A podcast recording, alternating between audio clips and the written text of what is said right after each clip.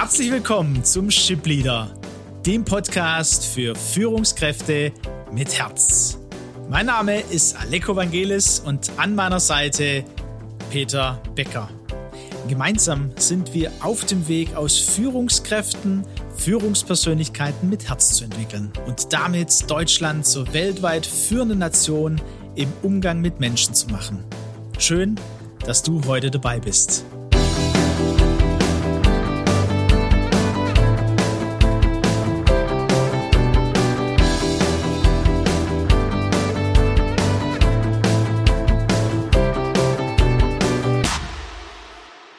Im letzten Espresso, Peter, da haben wir über den Potenzialkreis gesprochen. Du hast sehr schön ausgeführt, wie äh, in jedem Menschen von Geburt an das Potenzial auch angelegt ist. Und dass dann aber mit den Erfahrungen, die wir auch als Kinder schon machen, oder wahrscheinlich vor allem als Kinder auch machen, unser Potenzialkreis sich verändert. Du sprachst vom Angstbereich und vom Wohlfühlbereich. Und wenn wir geboren werden, ist der Wohlfühlbereich viel größer und so mit der Zeit, wenn wir ähm, eine Ablehnung erleben oder erleben, dass wir vielleicht was nicht so gut gemacht haben, dann wird dieser Angstbereich immer größer. Und beim äh, letzten Mal haben wir das so ein bisschen vorgestellt, haben auch ein Beispiel mit hineingegeben und haben unserem Hörer und unserer Hörerin gesagt, hey, überleg mal, wie sieht denn dein Wohlfühlbereich aus? Was machst du gern? Welche Situationen fallen dir einfach? Du kennst deine Stärken vielleicht. Das war letzte Woche. Wir haben gemerkt so miteinander, hey, wir wollen aber auch an diesem, an dieser Stelle äh, weiter dranbleiben und auch über den Angstbereich, ja, wo unser ganzes Potenzial, das in uns liegt, auch egal wie alt wir sind, einiges an Potenzial noch verborgen, vielleicht ähm, versteckt ist, wollen wir heben als Führungspersönlichkeit mit Herz. Genau, Aleko, das ähm, ist das Thema. Und lieber Hörer, es könnte ja sein, ähm, dass dir noch gar nicht so richtig klar ist, äh, wozu das Ganze dient. Und da wollen wir dir einfach äh, Mut machen und dir mitgeben, in diesem, wie wir es nennen, Angstbereich. Und vielleicht, Aleko, ist es wichtig, dass ich das an der Stelle nochmal unseren Zuhörern und Zuhörerinnen auch sage. Dieser Begriff Angst steht ja als so ein Containerbegriff oder ein Synonym für all die Gefühle, die wir eher als negativ, als nicht so angenehm bewerten, über die wir nicht so gerne sprechen. Vielleicht gerade die Männer, ich erinnere mich an den Latte Macchiato mit Björn Süffke. Also dieser Begriff Angst steht ja für Hilflosigkeit, für, für Ohnmacht, für ähm, Verlustangst, für all dann, wenn ich, glaub, wenn ich glaube, die Kontrolle zu verlieren. Ne? Aber genau dort liegen eben unsere noch verborgenen Stärken, unsere blockierten Ressourcen. Dort ist noch etwas, was zum Leben dazugehört. Und ähm, lieber Zuhörer, wenn du dich jetzt gerade so wohlfühlst und sagst, oh, also eigentlich geht mir es doch noch ganz gut. Dann sage ich mal, hey, mit so wenig Leben bist du schon zufrieden. Ich will dir sagen, da wartet noch viel mehr. Du kannst noch viel mehr äh, in diesem Leben erreichen und, und, und die spüren, ja, was alles in dir steckt. Und deswegen ist es so interessant, Aleko, da mal in den Angstbereich auch mal tiefer einzusteigen. Ja, du sprichst es sehr gut an. Ich, ich grinse so vor mich hin. Das sieht der Zuhörer, die Zuhörerin jetzt gerade nicht. Ähm Aber ich glaube, wir leben auch in einer speziellen Weltsituation gerade. Ich glaube schon, dass da ähm, verschiedene Ängste da sind, je nachdem, in welcher Situation man ist. Von daher, glaube ich, können sich die meisten damit identifizieren. Es ist natürlich angenehmer, im Wohlfühlbereich zu bleiben. Wer will schon äh, sich mit, mit Sachen konfrontieren, wo er merkt, du hast gesagt, die Kontrolle verlieren. Wir sprechen auch davon, dass man Sicherheit verliert äh, oder auch Situationen da sind, Ähm, wo wir an, an, an Bedeutung, ja, wo unser Wert angekratzt wird. Äh, von diesen Situationen sprechen wir. Und das wollen wir heute, da wollen wir heute dranbleiben, ne? Auch wenn es ein bisschen äh, nicht ganz angenehm vielleicht äh, ist. Du hast schon ein bisschen Werbung gemacht. Es liegt was sehr Befreiendes da drin, wenn wir uns mit diesem Angstbereich beschäftigen. Und wir wollen es auch so in Beispielen machen, uns selber mit reinnehmen und laden auch gleichzeitig dazu ein. Da haben wir uns gerade auch verständigt. Wir wollen auch Geschichten von euch hören. Wir wollen ähm, auch da ins Gespräch kommen und wir wollen gucken, wie könnte man denn verschiedene äh, Situationen in unserem Leben so angehen, dass dieses Befreiende auch passiert, dass das Potenzial, das in unserem, in unserem Kreis quasi liegt, dass das gehoben wird. Weil, das hat mir gefallen, Peter, da liegt ja noch viel mehr Leben drin. Eine Situation, wo ich mich sehr gut erinnern kann, ähm, ich habe schon viele Reden halten dürfen. Das ist so äh, Kommunikation, vor Menschen sprechen, das fällt mir äh, tatsächlich einfacher. Aber ich erinnere mich so in meinen Anfangszeiten auch, ähm, wenn ich gedacht habe, ey, in zwei Wochen habe ich die und die Rede. Das war Wahnsinn. Mein Körper hat innerlich schon direkt reagiert und ich musste tatsächlich aufs W C gehen. Und so, je näher das kam, desto stärker wurde das und an dem Tag selber. Und ich habe mir da, also an dem Tag selber war es am stärksten natürlich, ich habe mir da lange Gedanken gemacht und habe dann irgendwann gemerkt, äh, das ist weniger geworden oder es ist kaum mehr da. Wieso?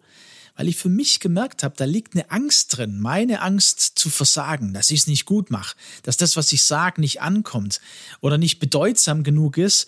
Und dann bin ich so mit meinem Inneren in den Weg gegangen und habe gesagt, hey, ich habe was zu sagen. Und wenn ich mein Wort so versage, dann ist es okay. Genau, man darf dem anderen auch das Recht geben, zu kritisieren und das, was man sagt, nicht gut zu finden und dennoch im Wert zu bleiben.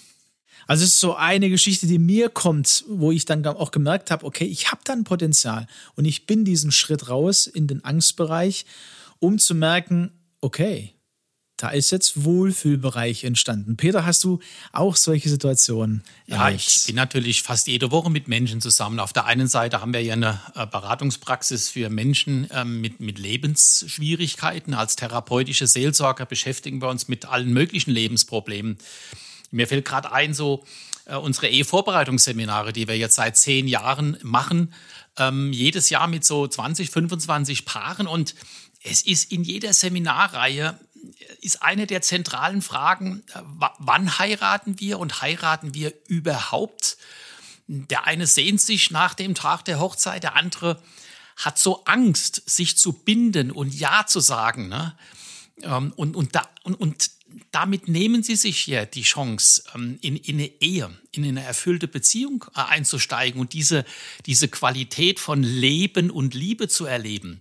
Und dann ist es so, so interessant und, und auch einfach, ja, so schön zu sehen, wenn, wenn wir den jungen Menschen Mut machen, in diese Gesprächsprozesse einzusteigen und mal zu reflektieren, hey, was hat denn meine Bindungsangst, mein, meine Angst vor einem Ja zu meinem Partner, zu meiner Partnerin mit meinem Leben zu tun, weil meine Eltern möglicherweise ähm, Scheidung, äh, ich habe Scheidung erlebt bei meinen Eltern. Also sich da mit dieser Angst auseinanderzusetzen, ähm, die Ursachen zu finden und sie zu überwinden, ist ein riesiger Schritt für die Paare. Das war so ein Beispiel jetzt aus der, aus der Paarberatung. Ich gibt, gibt noch viele andere aus dem beruflichen Kontext natürlich auch.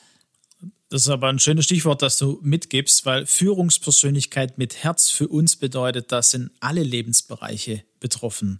Das ist beruflich, ja, wenn, wenn ich Führungskraft bin in meiner Rolle, aber genauso bin ich eine Führungspersönlichkeit äh, in meiner Familie oder wo auch immer, in welcher Rolle ich gerade auch im Privaten bin oder in einem Verein.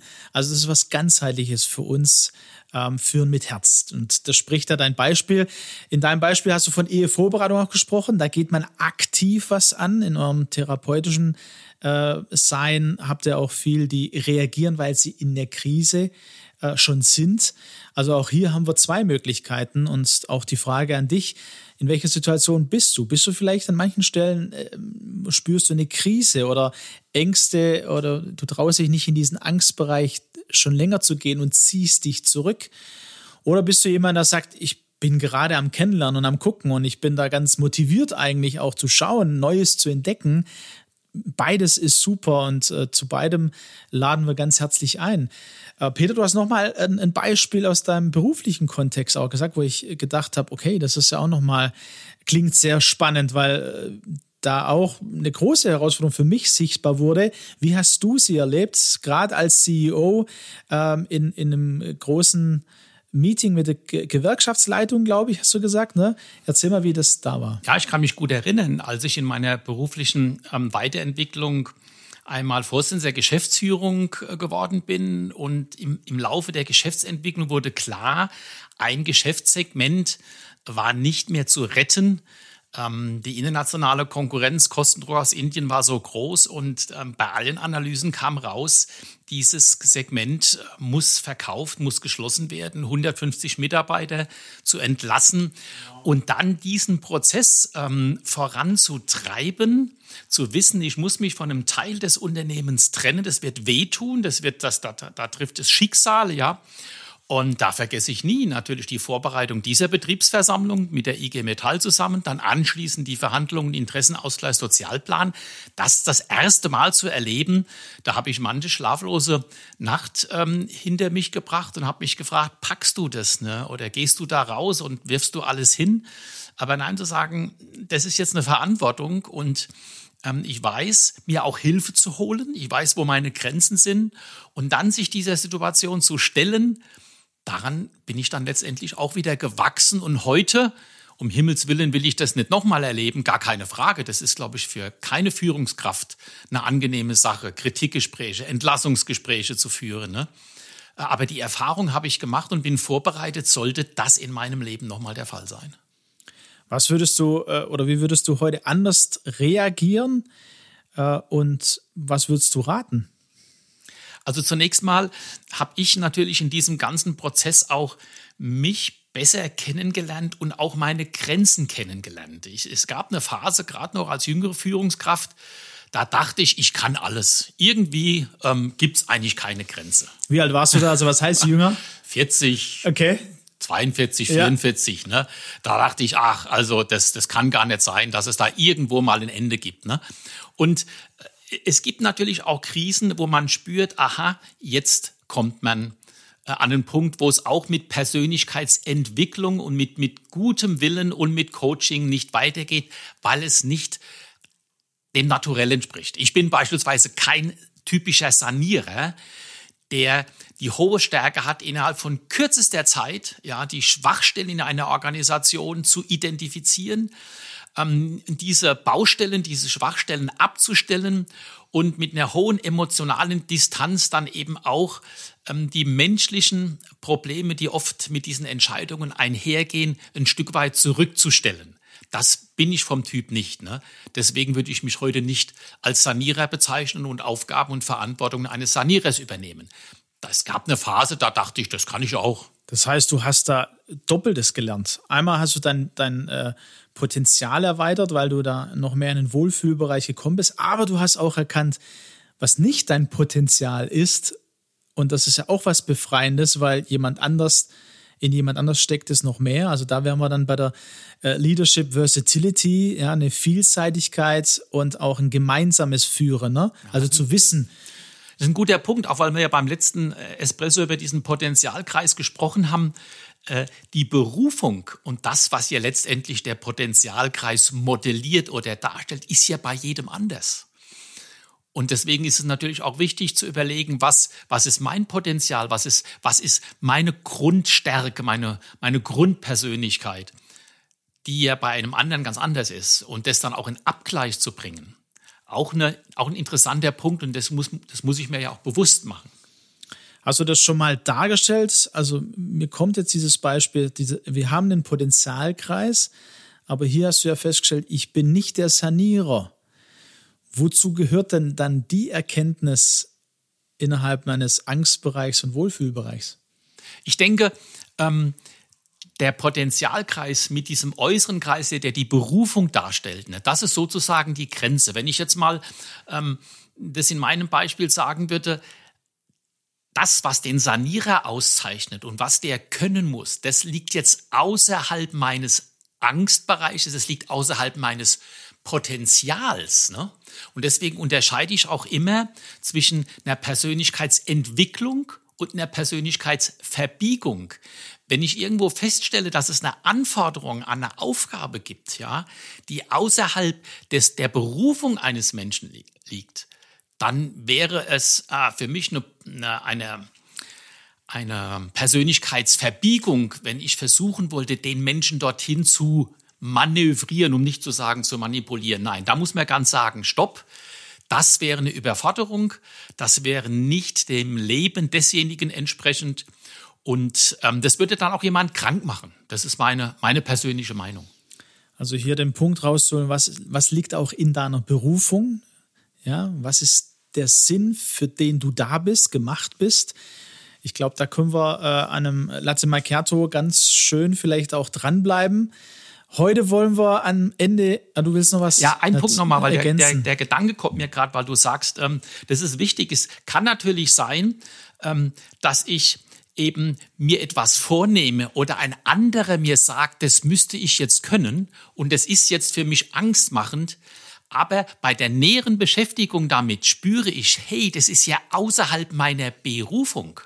Also mich dieser Angst zu stellen, wäre zwar möglich, würde mich aber nicht wirklich weiterbringen. Ja, durch die Bewältigung dieser angstmachenden Situation würde ich meinen Wohlfühlbereich nicht erweitern, weil dieser Punkt weit außerhalb meiner Berufung liegt. Das ist mir nochmal wichtig, ist mir gerade nochmal gekommen jetzt im, im Gespräch mit dir, Aleko, dass das also auch nochmal wichtig ist, ähm, dass ich mich nicht dort in etwas hinein bewege, was gar nicht zu mir gehört. Ja, letztendlich ist es auch nochmal ein wichtiger äh, Lebensschritt, zu merken, wo sind auch meine Grenzen. Genau. Also von daher auch positiv mein Potenzial und Berufung wahrzunehmen, aber genauso, wo meine Grenzen sind, ist auch was Befreiendes, was ich für mein berufliches Leben und natürlich auch in meinem privaten Umfeld dann auch besser leben ja, kann. Nur leider ist es halt so, dass in den meisten Unternehmenskulturen ähm, von Führungskräften oder Führungskräfte eher ähm, negativ bewertet wird, wenn sie zu ihren Grenzen stehen, wenn sie sagen, nein, das kann ich nicht, das will ich nicht, das passt nicht zu mir. Das sind wir mit dem Thema ähm, Gesundheit, sich, gesundheitsförderliche Unternehmenskultur. Wir vertiefen und äh, werden es weiter besprechen. Wir wollen jetzt nochmal einladen, an diesem Angstbereich oder in diesen Angstbereich hineinzuspüren, hineinzufühlen. Da gibt es noch viel mehr. Und uns würde interessieren, von euch zu hören. Ein Beispiel von euch, das wir dann auch in einem Latte Macchiato aufgreifen würden und sehr gerne aufgreifen würden, um dann vielleicht anhand des Beispiels auch darzustellen, wie kann man dem jetzt entgegentreten? Was kann man denn da tun? Welcher Schritt wäre da gut? Von daher herzliche Einladung, uns zu schreiben an mail at shipleader punkt de, eure Idee, euer, äh, euer, ähm, euer Beispiel, eure Frage. Und wir würden die dann beim nächsten Latte Macchiato gerne mit aufnehmen und besprechen. Es soll ja so praktisch und führungslebensnah sein, wie es irgendwie geht. Ja, deswegen, lieber Zuhörer, liebe Zuhörerin, ähm, kommt einfach auf uns zu, schreibt uns und wir nehmen das mit auf. Wir wollen immer mehr in eine Interaktion kommen. Und bis wir uns wieder hören, sagen wir, macht's gut und bis bald. Bis bald.